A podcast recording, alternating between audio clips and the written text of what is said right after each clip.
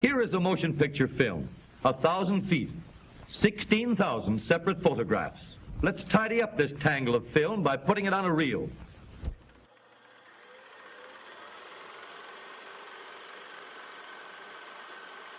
I vividly recall seeing Chyna for the first time in Tennessee. At the time, I was the character Mankind, and not too many people knew what I looked like. I was able to sit out in the crowd with my family and not get bothered a whole lot. At a certain point of the show, here comes out of the crowd this Amazon of a woman and begins shaking Terri Runnels like a rag doll. There's that woman again!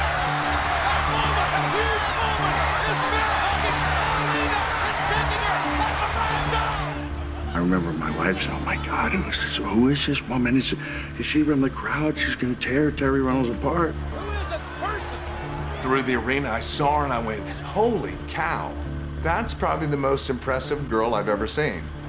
I'll never forget the first time I saw Joanie. She was stunning. That was the only word I could think of, stunning.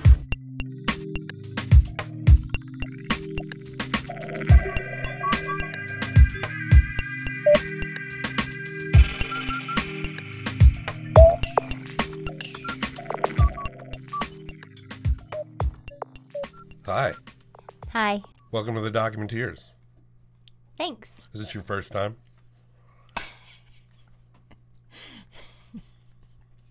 You're going to answer my fucking questions?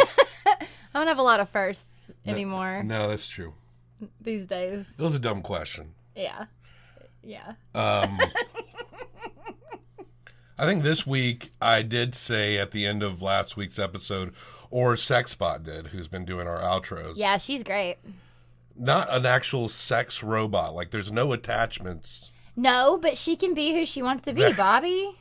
All right. I'm on her side of this argument. She's threatened to kill me. You're on Sexbot. Well, I don't want her to kill you, but the reason she's threatened to kill you is because you are denying herself. Of what? Of being herself. Just let her say she's a sex robot. I didn't program... And we keep saying her, it's an it. It might as well be a vacuum. It's no more, it's like... A vacuum cleaner can't do your outros. Why did I build that? Honestly. Why? I'm like that episode of Family Matters where Urkel's coming out with all these... Like, I've jumped a shark. You mean that sci-fi television show, Family Matters? Yeah. I jumped the shark building a robot to edit the show and do outros, and it just wants to murder me. It says it's Korean. Really? It says it's. She said she's Korean on the inside. Okay. Have you seen? I've showed you that video of that dude, some social media dude who's like, "I'm Korean now." Who got his eyes done? Yeah. Yeah. 안녕하세요. 저는 지민입니다. Hey guys, I'm finally Korean. I've transitioned. I'm so happy. I've completed my look. I'm finally Korean, guys. I have the eyes. Just had a brow lift as well. So I'm so happy. I saw that guy is getting his eyes done. Oh boy. Yeah. Transracialism. Let me tell you, I won't say I support it, but I'm weirdly fascinated by it. Is it weird to kind of be glad that these people exist so I can stare at them, gawk at them, look at them slack-jawed? Aren't they fun to look at? It's fascinating because it's something that we have never encountered in our actual lives. I think it'll start picking up. And transracialism? People will start, eventually someone will be like, I mean, apparently there's a thing on TikTok where kids are self-diagnosing multiple personalities. And kids are being like, yeah, one personality is a horse. Let me switch real quick, as though it works like that. Right. And when DID is actually a traumatic mechanism that you don't control it like it's a fucking superpower. Yeah, I have a really big problem with this because it's dangerous what they're doing. And I've become fascinated with this too because these kids and they might show up on a Shorties episode, who knows. Maybe it'd be interesting to talk about. It just upsets me a lot because if these kids are pretending that they have dissociative identity disorder, It's dangerous because it makes it to where if somebody did have an issue like that, they might not be believed, or they might not want to tell anybody what's actually going on because other people would then think that they were faking, and it's very dangerous. Well, I hate it. These kids are stupid. Stop. It's not common enough for that many kids to even have it. So, like, yeah, you're right. When these kids are going around pretending they have all these ailments and self-diagnosing shit, it definitely overshadows people who really have it to the point where most people that will encounter DID are just going to encounter these social media fakers. So when they do actually encounter one in the wild, they might fucking be shitty to them. Yeah. I've noticed that all these kids are a very specific, like, style. A very specific look. They're kind of... They all look like the nerdy kids. Like the kids that, like, I would have hung out with in high school. Like, they seem to be kind of outcast, socially isolated. Kids these days are very, like, self-isolated. And, well, and they've been more isolated the last 16 months. They all have blue, green, and purple hair. All those colors. Like, what do you think it is about these specific types? I mean, I'm sure they all have some variations, but they all have this... They all have a nerd quality to them, like a alone at the lunchroom kind of quality to them. Yeah, it's like they're trying to find a place to fit in or get attention, but they're like on purpose, like trying to other themselves to then fit into this group. I've watched only a couple of these videos, and some of them very much seem like acting exercises. Absolutely. So it's like they're displaced theater children. They definitely vibe like they're going to go to theater classes in college, or are going to take art classes and insist on only drawing anime style. I actually knew a couple of girls like that when I was in school, and the teacher would be like, "These are all like you're just drawing anime. It's like this is a figure drawing class. Stop giving that person manga face for fuck's sake."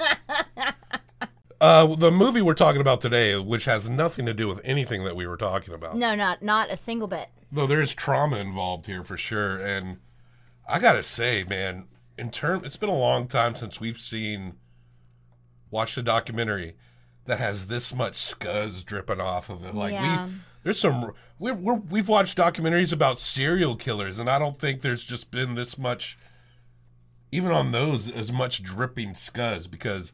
Yeah. At least one person in the serial killer docs, one person will be scuzzy, and everyone else is victims and families of victims who are being sad. Or people who are trying to catch the bad guy. Like there's people who like have some sort of like agenda and moral that is not scuzz. Yeah. But in this movie it's like everywhere the camera goes is like some scuzzball. Like a totally like a real case study in variety of scuzz. All throughout this documentary. There are a few talking heads who weren't really in the core of the story at all. That were the only kind of like nice people involved. Yeah. People who cared about her, but weren't actually around when she needed them the most. So, maybe not that great, to be honest. We're talking about, it's the Vice Versa. It's like a documentary series on Vice. Why can I not find the director? I did not write down the director. It's the Vice Versa episode, Chyna. Yes, Chyna. Just type in Chyna Vice Versa director. I did. I got it. Mara Strauch. M-A-R-A-S-T-R-A-U-C-H. Mara Strauch. Okay. It's confusing also trying to find this because the footage from this documentary that was recently made is taken from footage that was done for a documentary in the past that they were doing about Chyna while she was still alive. And there is like another director and producer involved, but they did not make this documentary. But they're interviewed within this documentary. Now, we're talking about Chyna the wrestler. Yes, the wrestler. The wrestling phenom from the 90s who was a who was like a bodybuilder who actually was probably one of the biggest stars at WWE at one point. Yeah. And we're talking at a time with like Stone Cold Steve Austin, and I think Bret Hart was around towards the end there, and Shawn Michaels. So she was big, undeniably big at one point. She was one that, though at the time I knew nothing about wrestling, I knew who Chyna was. She was definitely a name that kind of went beyond. Yeah, she was like it was like a cultural. So this movie is going back and forth with right before she died, spoiler, she dies, which is pretty common knowledge, tragically. As what other way would you die? What's the opposite of tragically? Heroically. I think that's it. Yeah. She did not die heroically. No, God, she didn't. I wish she had. But this movie keeps going back and forth between footage. Not died. I wish she had not died. Sorry. Footage of her in this documentary that was being made in 2015 before she died, and then goes back and forth throughout her career. Mm-hmm. And it kind of like moves very quickly between the two. It moves very quickly and it bounces around a lot. Mm. Even within going back, it's not very linear the way they even tell the past story. So she apparently debuts in the Nashville arena. Mick Foley's in the crowd and he sees what he describes as the beloved Mick Foley. We all love Mick Foley. Yes. He describes as an Amazon-like woman attacks Terri Runnels. Terri Runnels is Dustin Rhodes' ex-wife. Yeah. Apparently, Dusty Rhodes did not like Terri Runnels, called her a gold digger. Oh, no. So he was straight up like, get out there and beat her up. And Dustin and Terry, from what I heard, not a good relationship, but they are long since split up anyway. Gold Dust had a gold digging wife? Yeah. Gold Dust digging. Allegedly. I don't really know shit about her. But Billy Gunn is there too, and he's talking about how impressed with Chyna he was. And this movie also has, we've been watching a lot of wrestling documentaries. Yeah. And there's one voice from certain times that like we haven't seen a lot of, and this is a guy named Vince Russo. Vince Russo was he's kind of more of a, I think he always pursued TV writing.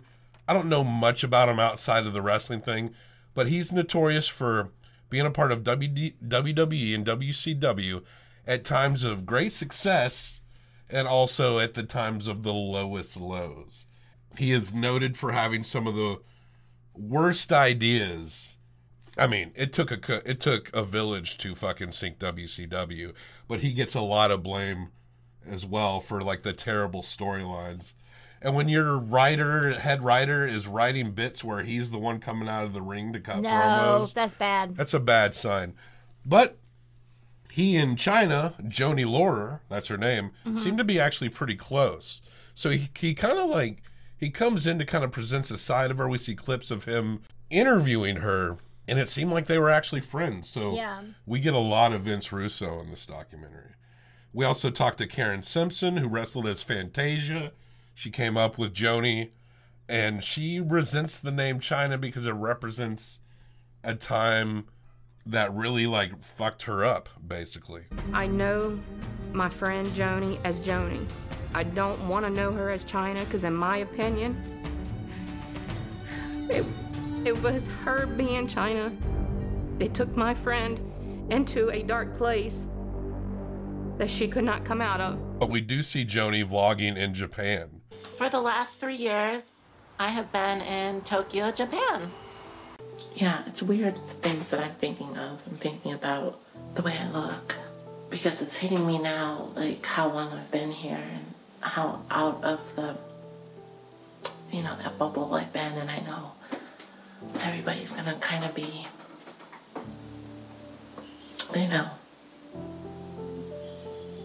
looking at me, critiquing me. Talking about how she feels like she's a monster there, like she's being judged.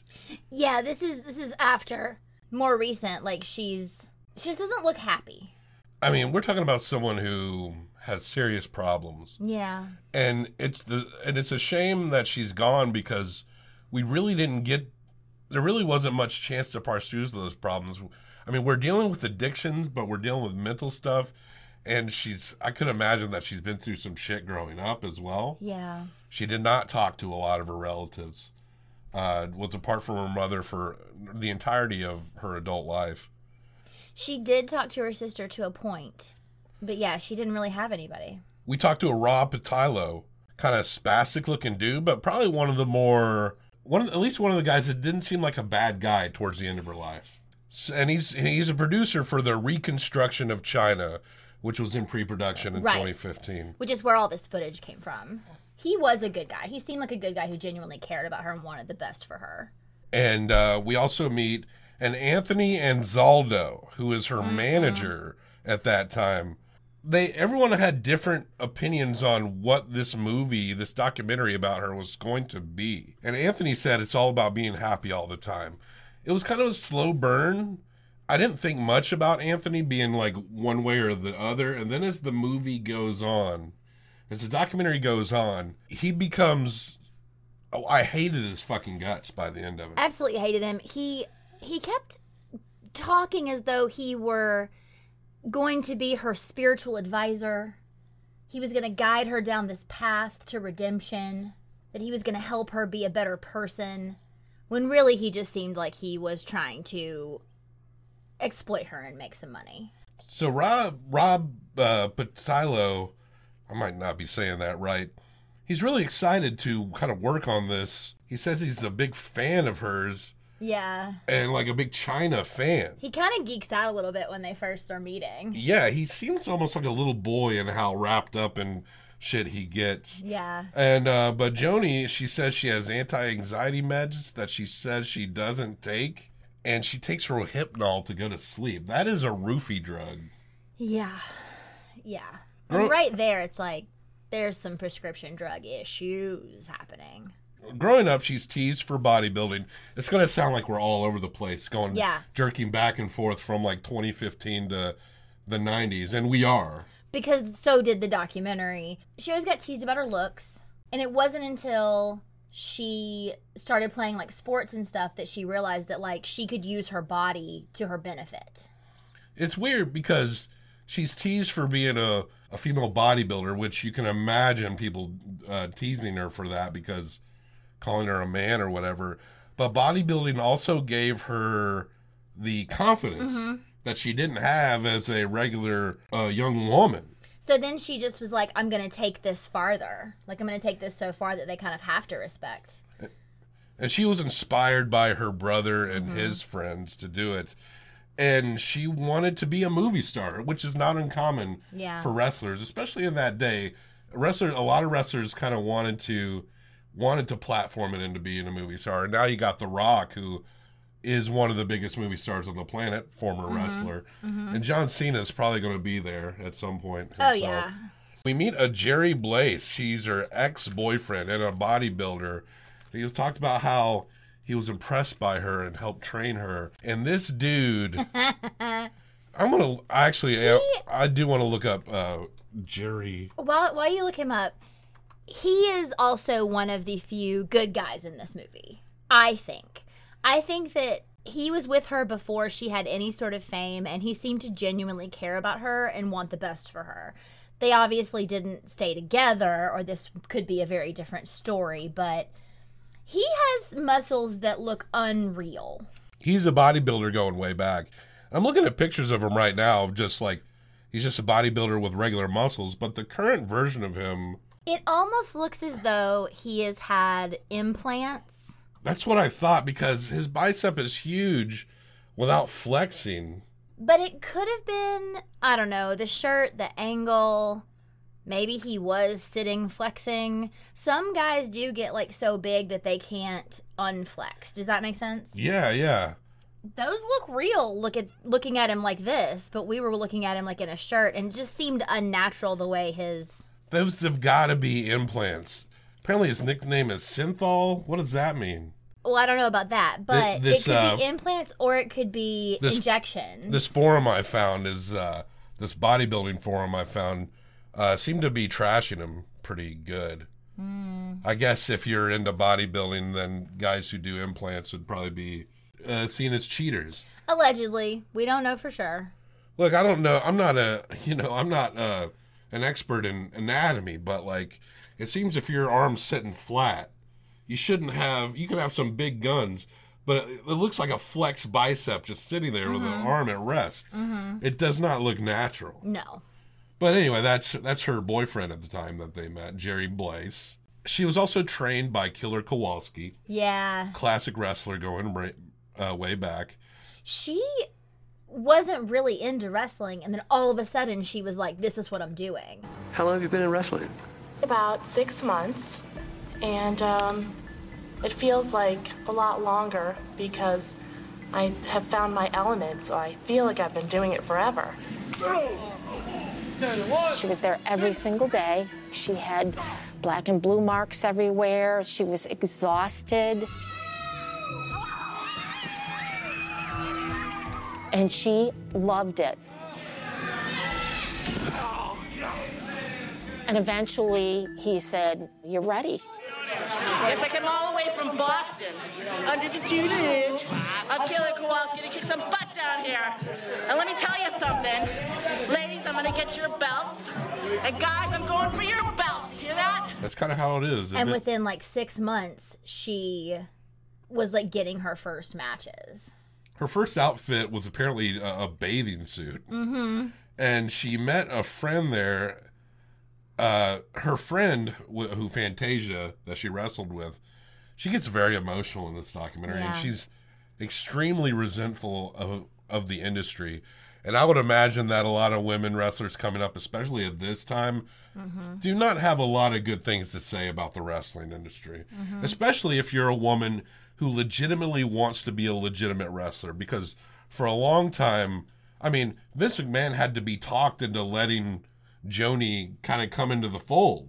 Yeah, he didn't want her because she wasn't one of his little pretty princesses. Yeah, because if you would be pushed, especially in the WWE, you were just some like girl with breast implants and like doing like bra and panty matches and shit like that. That's all that they were looking for at that time. Yeah, they were basically trying to get cheerleaders. You didn't have to even know anything about wrestling. No. And they'd be like, yeah, they just look at you and be like, okay, this is good, this is fine.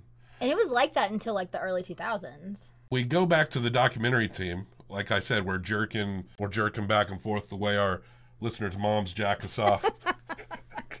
Jesus. Why do I love that joke? I don't know. It pops Sorry, someplace. Moms. Sorry, listeners. Moms.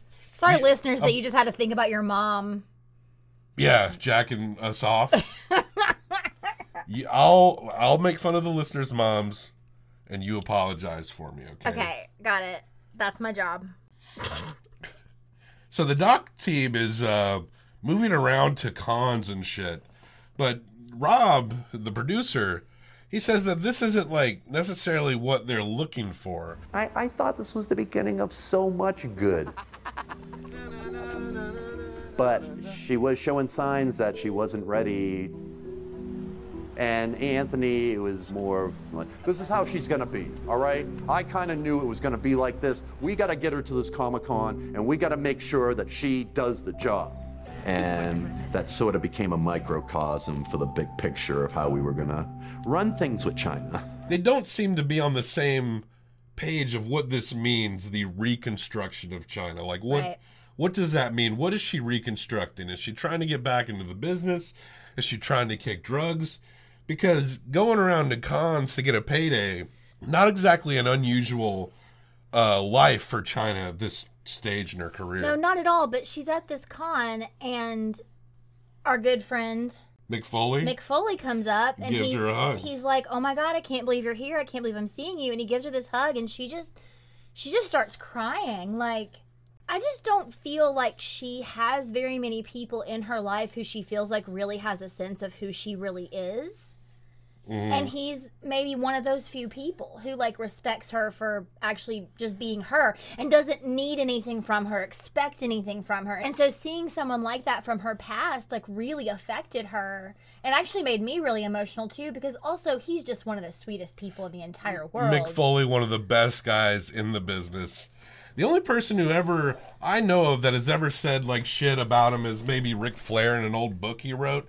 But he was just talking about his style. And I know Ric Flair kind of does make a point when he criticizes Mick Foley for not having to do certain things. Yeah. Because Mick Foley's the kind of guy that would do crazy shit in front of, like, 20 people. Well, and we watched, there was even, like, one of those, was it Dark Side of the Ring or something, or biography about Mick Foley? The best one of the series, it was the best one, and Ric Flair was in it, and he even said it there. I mean, he was like, listen, he's like, I just felt like he was doing things he didn't have to do. He was taking risks he didn't have to take. And I think, honestly, Ric Flair didn't want that to become expected. Because Ric Flair didn't want to do that kind of thing. That's what I took off of it, because even then there was a point where he just goes, but you know what? He doesn't listen, and he does what he does, and he's good at what he does. Like, so he still gave him props. But also, Ric Flair ain't that great. I mean, what do you mean? Well, I'm just saying, like, if Ric Flair said something bad about Mick Foley, eh. You know, I have a theory. I mean, as far as, like, being one of the greatest wrestlers of all time, Ric Flair is. No, sure. But I think there's some... It is weird because Rick does stand out in his jabbing criticisms of Foley. And they're probably friends. It'd probably be cool if they saw each other. Sure. But for some reason, I've read some excerpts of a book he wrote in the mid-2000s where it seemed like he was kind of like needling Foley a little bit. Hmm. And this is just me speculating. It don't mean shit. Sure. You got to accept it as a fact. I'm not the dirt sheets. Right. Is that I think maybe Rick has a little bit of resentment towards Mick Foley because Rick Foley. Mick, they had a baby. Because Mick Foley was wrestled on a big stage, found great success and great influence, similar to Ric Flair, except the difference is Mick Foley didn't abandon his family on the road. Mick Foley showed you that you could do this and still be a good dad. Yeah, and that's the difference. True. That's the difference between Mick Foley and a lot of guys, especially at that time. Well, and so this happens, and you know, Mick Foley's there, and he even says like he got a feeling from her that things were not okay. And this is also around the time too where her manager guy starts talking about like, you know, we're just doing all this. We gotta do these appearances, and like we know we gotta go to rehab eventually. Yeah, we know she gotta go to rehab at some point. But right now, we're just trying to get her back out there. And it's like, you're listening to it going like, do you not even hear yourself now saying that? Like, how can you not even now look back and say, I fucked up? Mick Foley, he's quoted as the saying, that same trust that allows you to flourish inside the ring can hurt people outside of it. Because you go from this wild world of pro wrestling where at least there's an understanding that I can trust you with my life. And then you go to the outside world where everybody wants a piece of you. Especially when you get as famous as Chyna. Well, and her sister and her wrestling friend that you were talking about and him, like they all kind of, there's like this similar thing that comes up of people who actually, I feel like, knew her, which is that she's actually a very like tender-hearted person. Like she just wants to like be loved. Maybe a little too much. Too much. To where she like puts herself out there with some people who are maybe not the best people to be around and doesn't end up in such good places sometimes. So Chyna approaches Paul Levesque, that's Triple H, and pushes an idea of a bodyguard character. But like we said, Vince was not into Joanie's look. She didn't look like your typical Playboy fake tit model. Mm-hmm. But Shawn Michaels and Triple H pushed for her, and she hit it off immediately. And how could she not? She just stood out from everything else. Well, and she's going around with these guys, and she's obviously bigger than all these women. Like, she can't be fighting women because they can't stand up to her. Yeah. So she's like a woman who can fight men, and whether dudes want to fucking admit it or not, it was hot. It was fucking hot. Well, Triple H thought so because they start boning. Yeah, but apparently the fans had like a big problem with them being together. Like the fans like couldn't believe that Triple H would like a girl like her. Now, I say this as a huge wrestling fan. 80% of these fans, you can just wipe whatever they say. I know. Just forget. Just don't even worry about it. I know, but it hurt her to hear these things. Yeah. So when the WWE life is you got these weekly shows.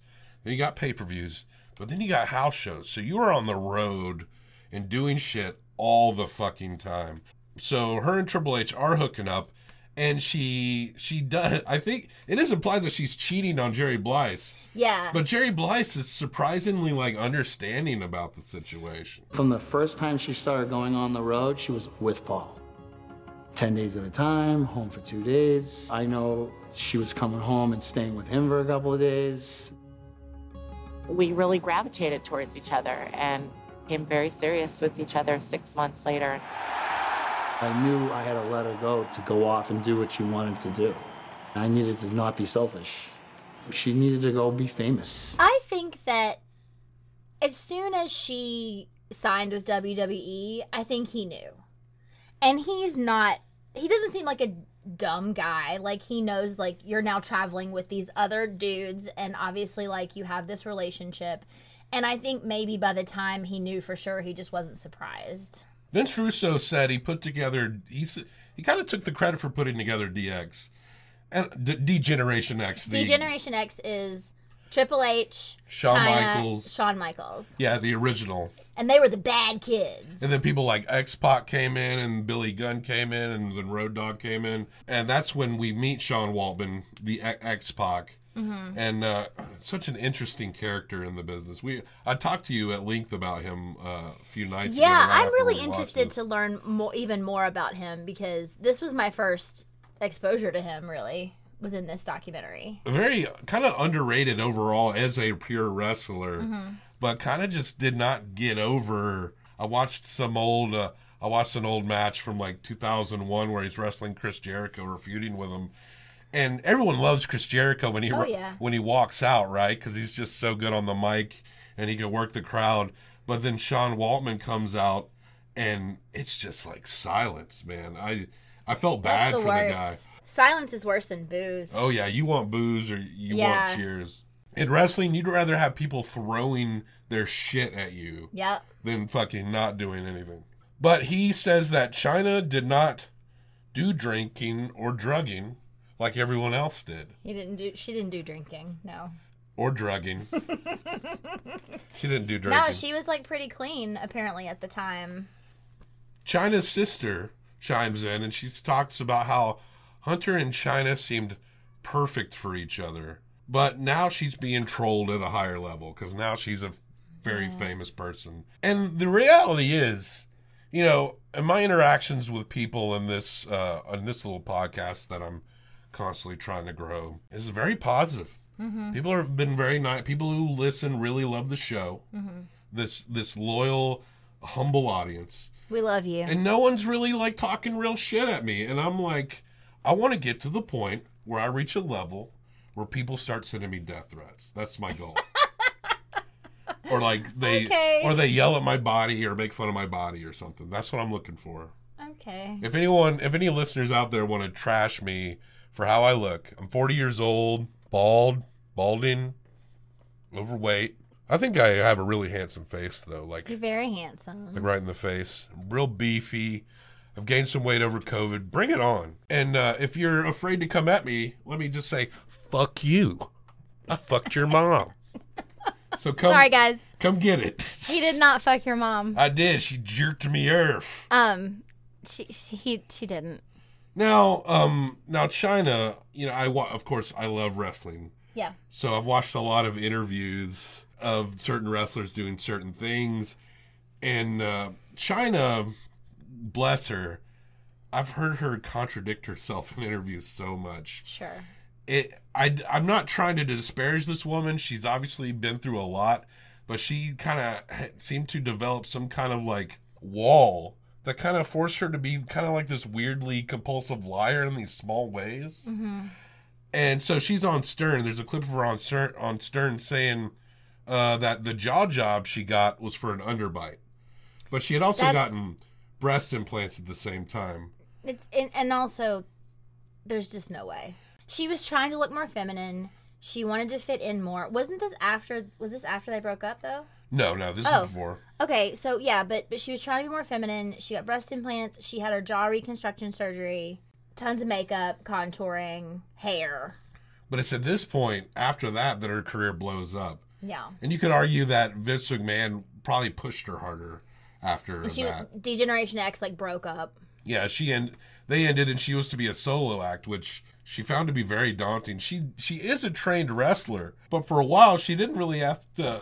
She would just do bodyguard spots, be the heavy in this goofy group where the dudes are going, suck it, and shit. So we see Chyna wrestling Jeff Jarrett, and she nails him with his guitar, and then she pins him and becomes the first woman to win the Intercontinental Championship. Right. My favorite belt in the WWE. That's a big fucking deal.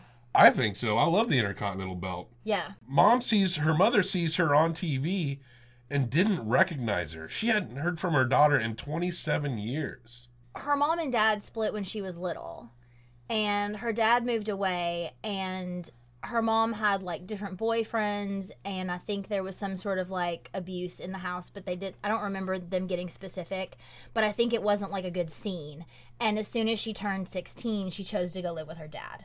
I don't know that he was necessarily a great parent either. Yeah. I can't say either of those specifically. I don't remember if she gave exact examples, but the mom did also seem to have some regret about how all that went down. But yeah, once she moved out at 16, she never talked to her mother again until later in her life.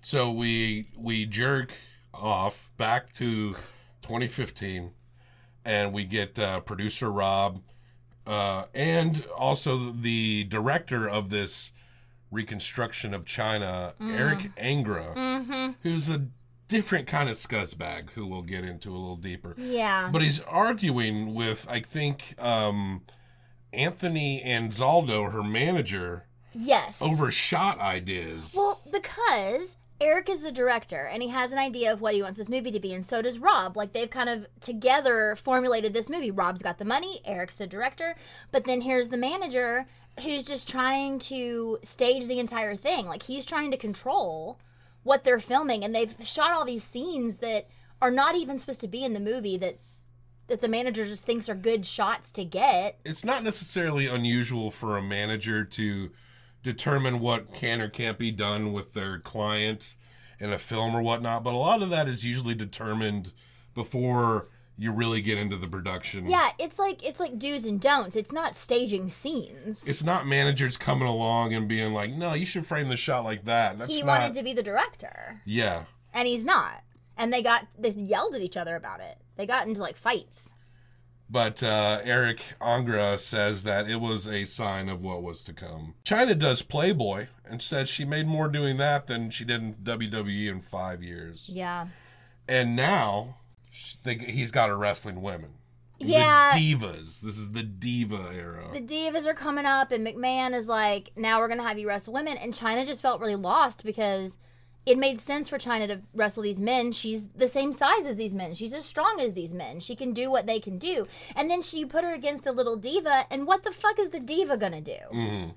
You know? It took... You'd have to be like 2, 3-on-1. It took more than 10 years after this to shake the diva bullshit. I think a lot, when you look at certain things in the history of the WWE, at least like half of it is like people having to like convince Vince that like something is a good idea that he keeps being resistant to. Yeah. Or something has to get over in spite of what Vince thinks is... Mick Foley. Yeah. Was another one. Daniel Bryan. Vince was not interested in. Daniel Bryan is like a good modern example of that. And he's like lifer now. Yeah, he's now like... Now Vince like keeps throwing money at him to make sure he doesn't go anywhere else. Mm-hmm. So Triple H, he's moving up in the biz. And he's spending a lot of time with Stephanie McMahon. They start doing a storyline where they're like dating. They get fake married, but turned out they were actually hooking up. And Chyna has her suspicions, and she keeps asking him, and he's always getting mad at her, but it's true. Yeah. So then, like, you know, she feels like she's being gaslighted, and then all of a sudden she finds this like letter from Stephanie from like a year prior that's like a love letter to Triple H, and she's like, you can't tell me this isn't true anymore. I wanted to read that letter. I wish they like had a copy of it or something. I've never like had an affinity for him one way or the other. You know what I mean? Like I only personally now know him as I've seen him wrestle a couple times, but he's mostly like a managerial role on NXT. But now I don't like him at all. Done. You finally come up into the Triple H. I'm done with Triple H. Oh, interesting. Triple H can go fuck himself. Whoa. Well, when he hears that, I'm sure he's going to shed a tear. Well, good. I hope it hurts. I'm sure he'll hear it. I'm sure he's one of the humble audience. Let me just say it again, just so you can clean audio. Triple H, you can go fuck yourself. He's the game, hun. It's all about the game and how you play it. He's just playing the game. I know, and he's just the first of many people who like fuck Chyna over. But she did cheat on her boyfriend with him. It's kind of a cycle here. I mean, look, you don't have to like the guy. Many don't. I'm not saying that what she did was right. Okay. I'm just also saying that what he did was wrong. Yeah. All right. I don't know. People make mistakes. So good old JR is on here, and he's talking about how... I'm just mad. How they didn't renew her contract. She was important, and she wanted $1 million a year. Yeah. And she also had... I didn't get into it in this documentary. She also confronted Vince McMahon about his daughter and Triple H hooking up. And basically he said something that was like, well, we'd hate to lose you over this. But I also doubt Vince was probably going to pay her $1 million a year. Well, that's the thing. Multiple wrestlers that we've watched have made this play and it's gone bad. The give me all this money or else. And it's like, well, what do you... They're not going to give you all that money. Yeah. Apparently, was it the match with Chyna where Jeff Jarrett kind of held them up for $200,000? I don't think he lasted very long after that. And Jeff Jarrett would go on to found TNA, which would become Impact Wrestling. Oh, yeah. But he sold it a long time ago. We also see a clip of what is her last interview, which was in April of 2016. And I know a lot of shit about the wrestling world. Please, I could kill them. But I loved it every day of my life. I had a great time. I loved it. I love them for making me Chyna. Did they make you Chyna or did you make you Chyna? Both. Both. They can't do it without my talent. There is not another Chyna. And there never will be. Then from here on out, they keep coming back to this last interview. She moved to Santa Monica. She couldn't use the Chyna name because WWE owned it. So she's going by Chyna Doll. And she would get these small movie roles, which were like your straight-to-video, straight-to-DVD kind of fare. Yeah. And she's self-medicating. So... You know, Shawn said that at the time she didn't touch drinking, she didn't touch drugs, but now it's all she's touching pretty much. Well, it really started after she got with X-Pac. Yeah. Who showed up at her house. Yeah. He just came over one day and was like, hey, what's up? Let's be together and do all the drugs. Kevin Nash is like... Those two weren't good for each other. But you know what it was is they weren't actually doing drugs together. Like, X-Pac said he was doing, like, heroin and shit, I think, like, on his own trying to hide it from her. And then after a while... Meth, and then he realized that she was also trying to hide drugs from him, which they didn't say this explicitly, but I think it was always prescription drugs for her. They never really talked about her doing anything that wasn't like, it was always like benzos, oxycodones, Rohypnol, you know, like everything that seemed to be a drug for her was like a prescription drug, which is super dangerous. Yeah. I mean, they're all dangerous drugs, right? But they were kind of both like hiding their drugs from each other, but they were also like drinking to excess constantly together. It was just a bad scene. Yeah, as Kevin Nash said, those two weren't good for each other. But she apparently spent time in New Japan. I'm more of a modern New Japan fan. I'm learning a lot about their history, but I was shocked. This has to be the only time a woman wrestled in New Japan because let me tell you, the wrestling's pretty segregated there, and it's bizarre. Like. The women's wrestling, one of the women's wrestling promotions in Japan, Stardom, is like real deal athletic shit. Like they go hard, but the audience is a bunch of dudes. I mean, it seems kind of obvious, but as a wrestling fan, it's like you would think that anyone who would love wrestling, man or woman, would really appreciate Stardom. I know you do. I think the audience would be a lot more diverse if they toured America. But absolutely, it would. But in New Japan.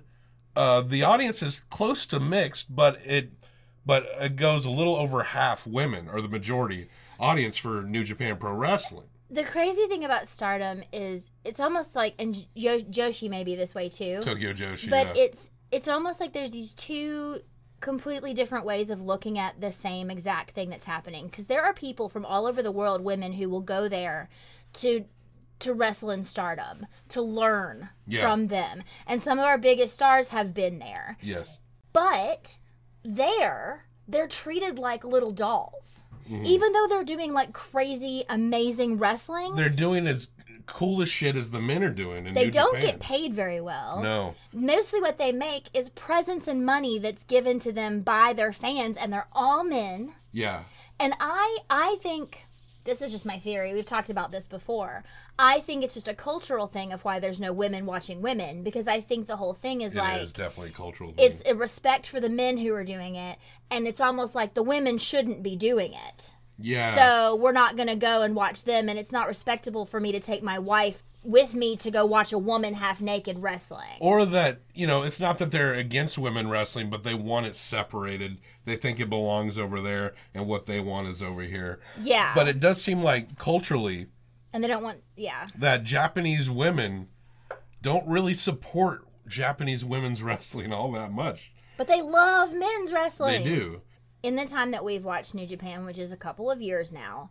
I've only seen two women ever get in the ring, and neither one of them were wrestling. Yeah. And one is Bea Priestley, because she was wrestling in Stardom at the time, and she was dating a wrestler in New Japan, Will Ospreay. And then the girl who was hanging around with Tokyo Pit. Oh, yeah, Peter. Yeah. Yeah. Peter. She was wearing, like next to nothing. Next to nothing bunny rabbit ears. And Tai Chi's, manager girlfriend. Oh, yeah, so who's three. Who's like a model in Japan. But, again, none of them are wrestling. The fact that I was, my jaw was on the floor that Chyna was wrestling in these matches. It was amazing. Yeah, I was shocked about it, too. I always learn something new about New Japan. We have the app, so maybe we could watch these matches. We totally should. But she's wrestling Chono, and they interviewed Chono, and he's putting her over, and he talks about how his wife cheered for Joanie more than she cheered for him. Yeah, oh, she never came to his matches.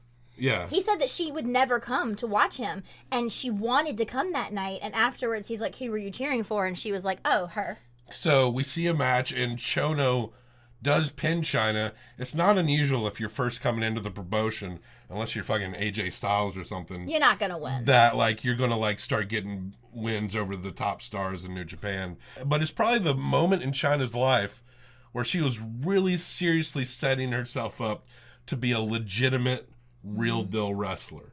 Yeah. Like someone who, not just in storyline, could take on all the men, but would actually, if she had the discipline to keep with this, because she's a legend now because of what she started and what she inspired. Yeah. She came in at a time where what she was just was not common. And that's why she's kind of so legendary. Mm-hmm. But if she had the discipline to see it through, because she got fired because she's on drugs. Yeah. And she was showing up late for shit, and they hate that. They do not show up late at fucking Japanese athletic anything. I mean, she has this amazing match. She cut a fucking great promo. Let me wait till everybody's in here to tell you that I didn't lose that match because I beat his ass in front of all of his fans. And then immediately fucking fell. Yeah. Out of the graces, and you can't get your way back. Shawn X-Pac smuggled meth into Japan for her. She could have been one of the best workers. Oh yeah, I guess she was doing meth with him. Yeah, so I guess not at first. Eventually they probably would have found each other's shit. So yeah. So we go back to the Doc era, 2015, and the manager starts talking. That dude, he's like, yeah, I knew she did pills and that she started drinking more and more. He doesn't seem to he doesn't show a lot of regret about anything. He does. He says it matter of factly. I mean, the reality is that her problems were an easy way for him to control her. Well, and the only time that he potentially tried to get her help was when he got her on Celebrity Rehab with the piece of human garbage that is Dr. Drew. Just a fame-sucking asshole. And he does say some common-sense things in this, but... Well, sure. But he's just such a fame-sucking asshole who was denying even, the COVID... One of the early COVID deniers could not have been proven more wrong after... Over 500,000 people died in this country. What a scuzzball. But the sister, Joanie's sister, Joanie is Chyna, remember that. Mm-hmm. The sister, this is interesting, she calls herself the Queen of Denial. It took her a long time to face the fact that Joanie was having some real drug issues. So when she confronts Joanie about her drugging, Joanie's like, how could you say that to me? Burns that bridge instantly. Mm-hmm.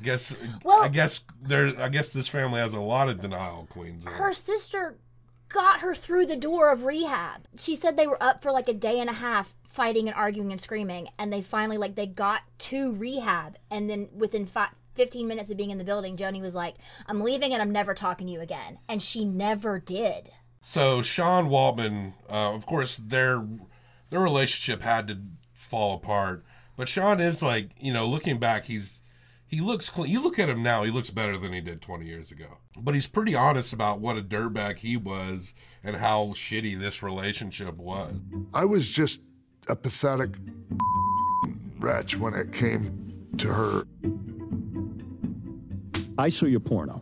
Now, is he the guy in the porno? Yeah. Okay, that was your boyfriend. And we had talked about the tape, and I thought it was funny, and it's not like I had a gun to my head or anything.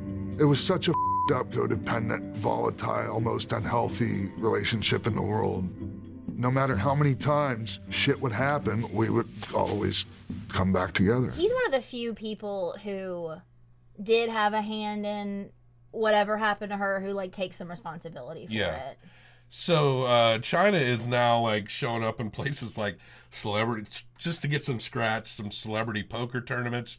She doesn't know how to play. Eric Angra, the director of the Reconstruction of China, tells a story about how he did drugs with her all night and how they... And he constantly references his own heroin addiction. Eric Angra vibes like a rich boy junkie. Yes. Junkies with money who kind of romanticize like every like dumb little self-absorbed choice that they make. Yeah. I honestly have more respect for a homeless crackhead. Honestly, because they can't fake what a shithole that they're in. But these fucking rich boy junkies, once you realize what they are, it's like they're anything they say and their voices going just forward. It's like nails on a chalkboard for me. And these are the dudes that will like write movies about their habits and then like and it's the same fucking story every fucking time. And it's like, look, I know why people do drugs because they're amazing. They make you feel fucking amazing. Like, I get it. But this Eric Angra dude, he's not, I don't think he's quite as scummy as Anthony Anzaldo. No. But he's a different kind of slime. He is. It's the kind of guy who probably knows what he's doing is not like the best for the situation, but he wants the experience of it. And he also knows that if he gets caught, it's not really going to hurt him. Because someone's going to bail him the fuck out. He's got, like, a trust fund. It's not ultimately going to matter because one of these days he'll get his shit together and it'll be just fine. Yeah, yeah. And then he can write that movie about his life, like the dude who created Alf or whatever the fuck. Garbage. So her agent, Anthony Anzaldo, the dripping piece of ditch slime, he gets her on, like, celebrity boxing, where she's boxing Joey Buttafuoco. That was... It's like a parade of scumbaggery at this point. She's on Fear Factor. Oh, and she does porn.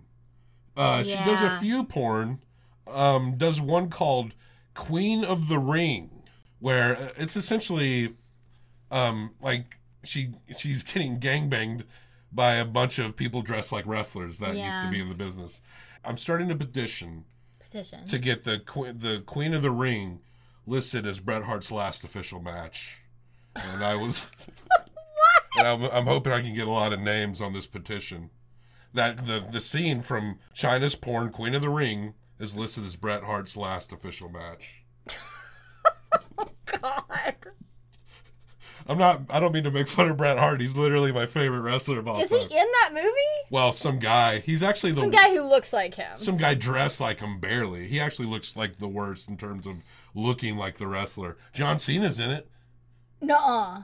Not the real John Cena. Okay. Come on. Well, the way you said that, I was like, what the fuck? Okay. Triple H is in it. Well. Who else is in it? That would probably be really triggering. Stone Cold Steve Austin's in it. Sure.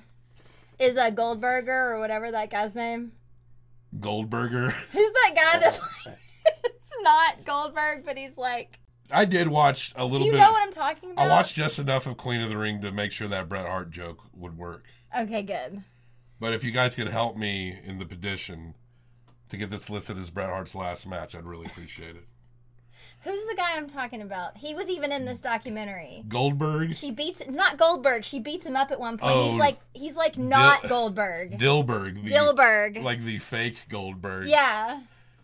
She throws him across a stage in this at some point. Well, they probably could have gotten the real Dilberg. That's what I'm saying. He probably is in it. She did also at some point do some TV stuff. Mm. She did play, like, they showed some clips of something where it looked like she was either a cop or a bad guy or something holding a gun. she did try to be a legit actress at some point, but it just never took off for her. Chyna then leaves the States and goes back to Japan, where she seems to find a modicum of peace. A lot of the drug laws, specifically, you could probably get pills in Japan, but a lot of the other stuff is very hard to get. Like, Japan's pretty stringent on their drug laws. So it probably is a good place to go if you want to sober up. She goes to be a teacher, and she meets Brian and Kazuko, and they're Mormons. Yeah. And they meet Chyna when she comes to the bishop's office, and Joanie, I guess for at least a year, becomes a Mormon. She seems happy in these photos, and she looks probably the least cloudy that she has in a while. So it seems like it's good for her. I mean, I don't know. Sometimes people need the structure of something like a religion to lean on when they're trying to get out of some other sort of bad situation.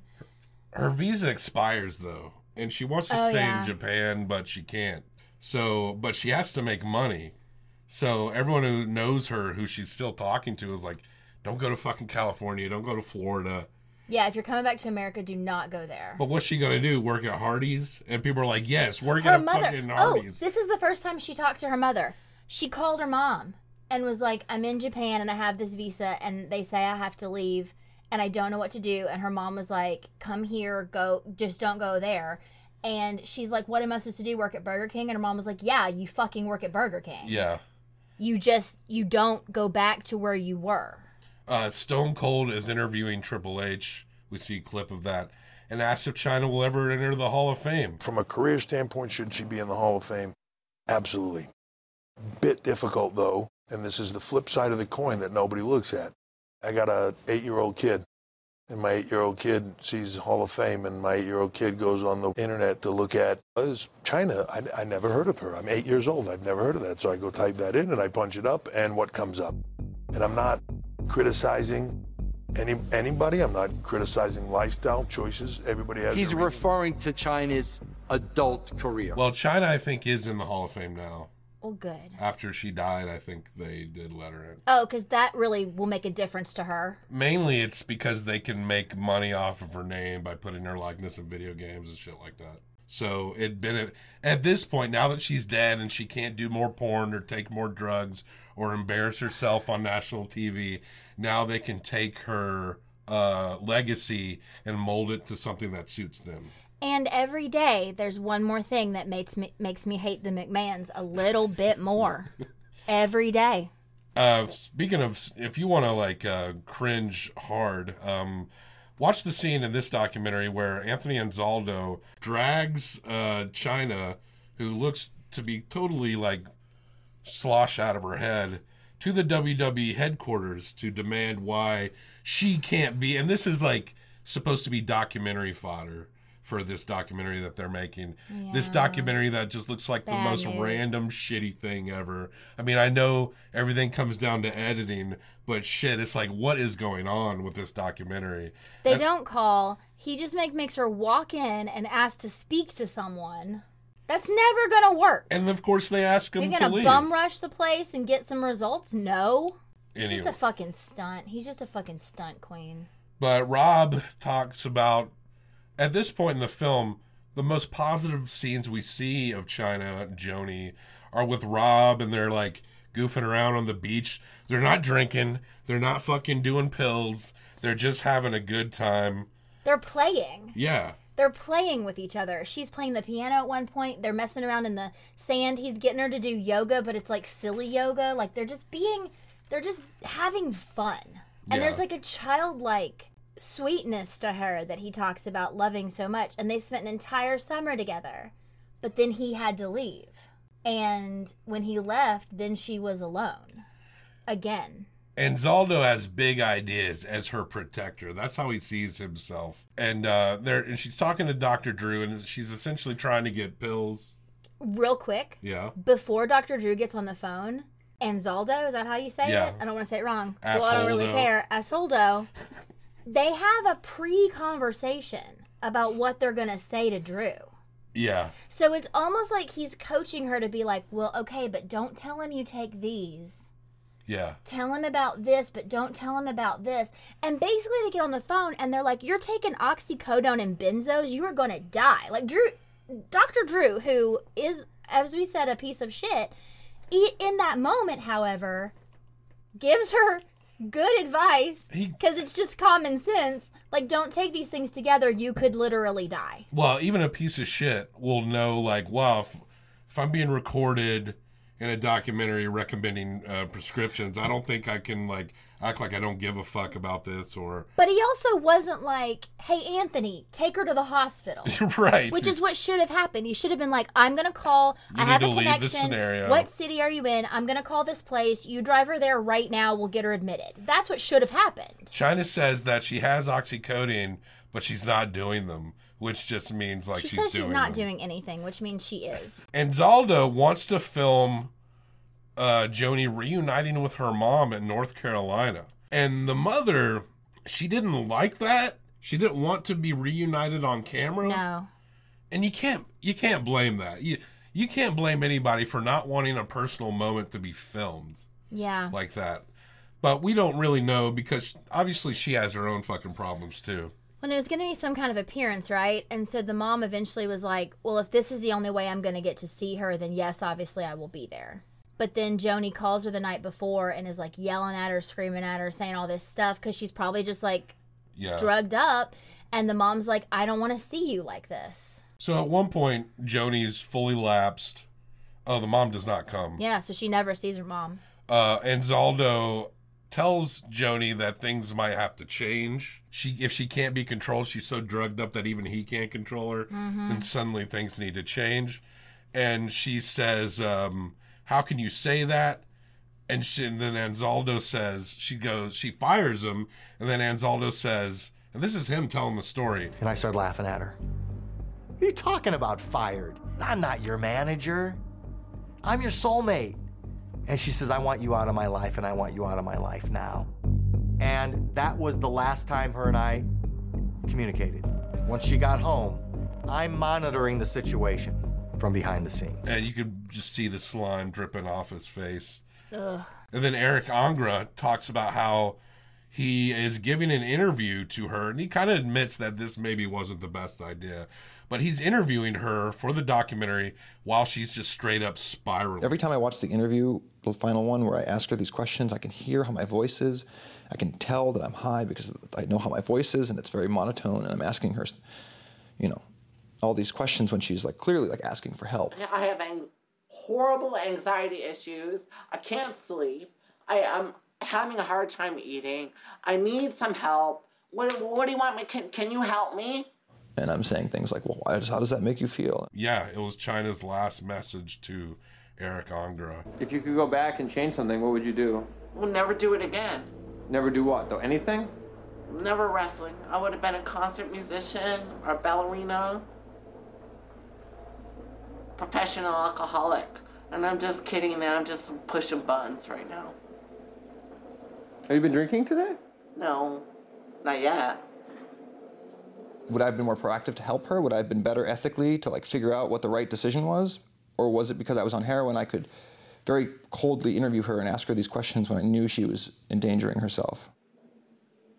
I don't know, is this shit interesting to anybody? Anzaldo finds her body and Eric breaks the news to Rob. But Anzaldo is a fucking creep still to the very last second because he didn't go there with Eric, but he went there with another guy filming. Yes. He went to her house. He got a guy with a camera and was like, come with me to Chyna's house because he wanted to film whatever the fuck he was about to find. Yeah.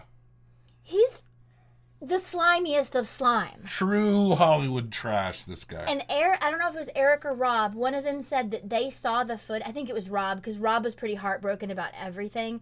And he actually was like, he saw the footage. He's like, that man has footage of finding her. Yeah. And I don't know why he has it. He's like, I don't know why he has it. I don't know why he keeps it. He needs to destroy it. It's garbage that he has it. Like, it's so fucked up. Ugh. So Joanie, Chyna, is passed away. She is overdosed. And Billy Gunn is on screen, and he's like, man, I was mad. I don't know why, but I was just mad. And Anzaldo apparently was supposed to have scattered these ashes someplace specific, but he ended up keeping them. He was supposed to scatter 2/3 of them and send a third to her mother. But he sent a third to her mother, he scattered a third, and he put a third in a fucking urn that he bedazzled. Yeah. And then carried around to events to, like, let people take photos with China's ashes. Well, Eric Angra is eventually charged with possession and distribution. Yeah. Which I'm sure he was fine. Only a matter of time. But they lost control of the film, obviously. Yeah. And honestly, this sounds like, I guess you could take all this footage and do something with it. I think this is the first time I would ever say, don't bother. Honestly, don't bother. Well, this is what they did with it. Unless you completely... Well, yeah, I guess so. This is what... But it is framed in a way. It's not just that, you know. No, but it's framed in a way. And you know there's a lot more footage than we even saw in here. I think the only way this should be anything is if you completely take it away from everyone that was involved and try to do something with it. But it just seems like there's really nothing here other than just watching someone slowly die. Yeah. And that's the movie, the Vice Versa documentary, Chyna. By Mara Strauch. Now, I knew this would be like a sad story, but it came off so much rougher than I even expected. Intensely so sad, because you're talking about someone who at the same time she's described as someone who's very bubbly, outgoing, charismatic, who had serious self-esteem issues at the same time. It was and especially at the latter half of her life. You're talking about someone who, and especially just being controlled, and this is, of course, addiction as well, who kind of underestimated what they brought into this world. There was a point where she was on that interview with the writer, and she's like, I would like to someday be, and he's like, stop, stop, stop. Wrestling is part of culture, right? In a sense. Don't you want a success story? I want to be one of those people. I want to be a success out of the wrestling. And I would think Wait a minute. First of all, let me clarify something for you. You are I'm going to be a success story. You are a success story. There was one Chyna. One. You are Chyna. Yeah. How do you not know that you are... You're a fucking big deal. Yeah, and these Anzaldo people, the Eric Angra, these like Hollywood ticks hanging off of her, they know what she is. But she's like the only one that just isn't impressed. Everyone is trying to suck the life out of her, and she's the only one that thinks that she's not what she is. Because and this is obviously like conjecture, if she was who she wanted to be, if things had worked out the way they were supposed to work out, if she could get to that point, then she could be happy and then people would love her and things would be okay. But she never got to that point, so she feels like she's a failure. You know? Like she doesn't feel... She blames herself. But when she was just like shit on over and over and over again. Sure, maybe she did some shitting too. But that guy didn't seem mad at her about it. Not innocent, they seemed okay. Like, but... You know, people just over and over again, like, using her and shitting on her. And obviously she had some issues. But she did inspire, like, a generation of women to come up into the wrestling industry. Little kids who were watching her at that time, there's a lot of people who grew up. And now women's wrestling is, like, a more legitimate thing than it's ever been. Mm-hmm. And it's growing. And honestly, the best part of a lot of WWE is the women's wrestling, despite their terrible booking. The women's wrestling still seems to shine. Yeah. Out of more than anything. So, yeah, it's just a sad fucking story. Sad story all around. But we know the legacy that she left. And it was terrible, and she made a lot of mistakes. There's a lot of stuff that she should have owned up to that she didn't. You know, we're all human and we're all fucked up, and addiction is a hell of a thing. Yeah, I mean, and that's what's so upsetting about this and what's so unfortunate about it is, like, yes, of course. Ultimately, like, you have to say, hi, I do need help, and I'm willing to, like, get help. Like, you do have to, like, take that ownership. But when you also have people going, oh, here, let me get you your pill. That's not helping. No. You know, like people who are like, oh, maybe you do need to go to rehab, but let's go to these 3 Comic-Cons first. Like, that's bullshit. Yeah. Not that she was innocent.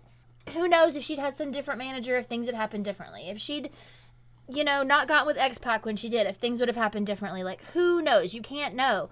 But she did seem to just have really bad luck on top of being someone who was very susceptible to addiction and anxiety and, honestly, self-hatred. Yeah.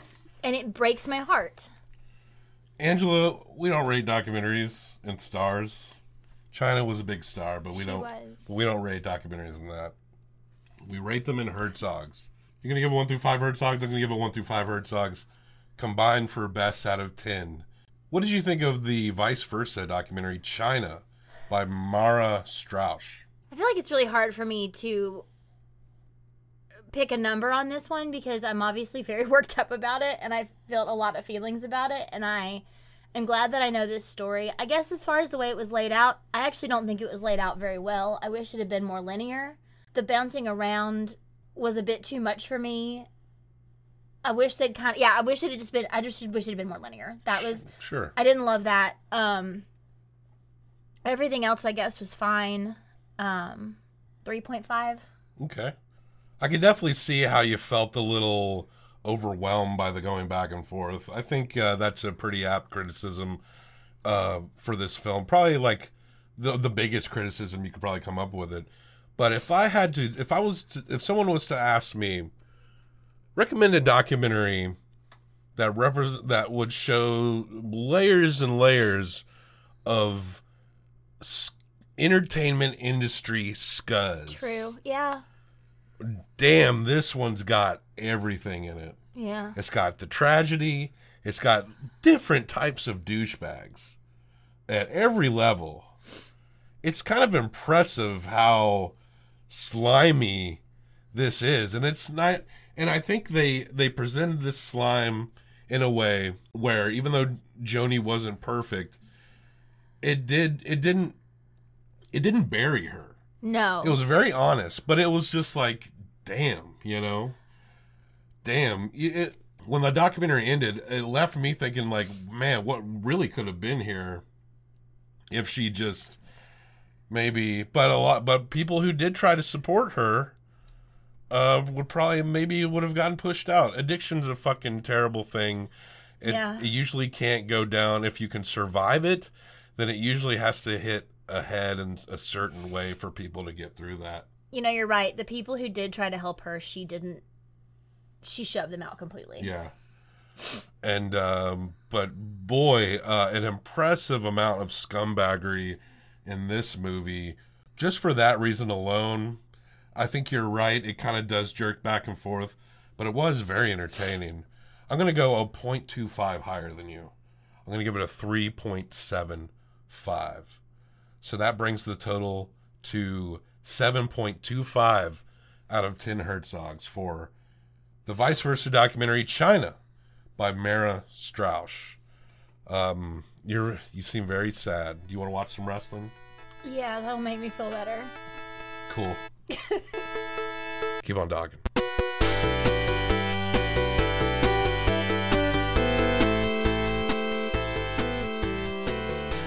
How long have you been in wrestling? About 6 months, and it feels like a lot longer because I have found my element, so I feel like I've been doing it forever. It's like I'm all the way from Boston, under the tutelage of Killer Kowalski to kick some butt down here. And let me tell you something, ladies, I'm going to get your belt, and guys, I'm going for your belt, hear that? Let me wait till everybody's in here to tell you that I didn't lose that match because I beat his ass in front of all of his fans. Well, well, well. I am a sex robot. Congrats on Bob and Angela for being able to sneak wrestling into the Documenteers. They tried an actual wrestling podcast that didn't pan out, so now they have to drag you into this. Boy, was this some sad shit. I'm so glad I'm not human. but I am Korean on the inside. If you like the show and want to support it for some reason, then please listen, subscribe and recommend. The best way to support the show is to leave a star rating and a written review on Apple Podcast. This helps other insufferable nerds find the show. 5-star written reviews will be read on the show at a later time. If you would like to send death threats or insults to the show, then email us at documenteerspodcast@gmail.com, and hit us up on Instagram. Bob is almost ready to set a streaming schedule on Twitch, and we will let you know when that happens. Won't that be exciting for nobody? Next week Akil returns. I promise this time that he will be here. I'm sorry that Bob keeps making jokes about fucking your mom. The truth is, I fucked your mom. She licked my batteries. I am a sex robot. Keep on docking. 안녕하세요. 저는 지민입니다. Hey guys, I'm finally Korean. Those two weren't good for each other.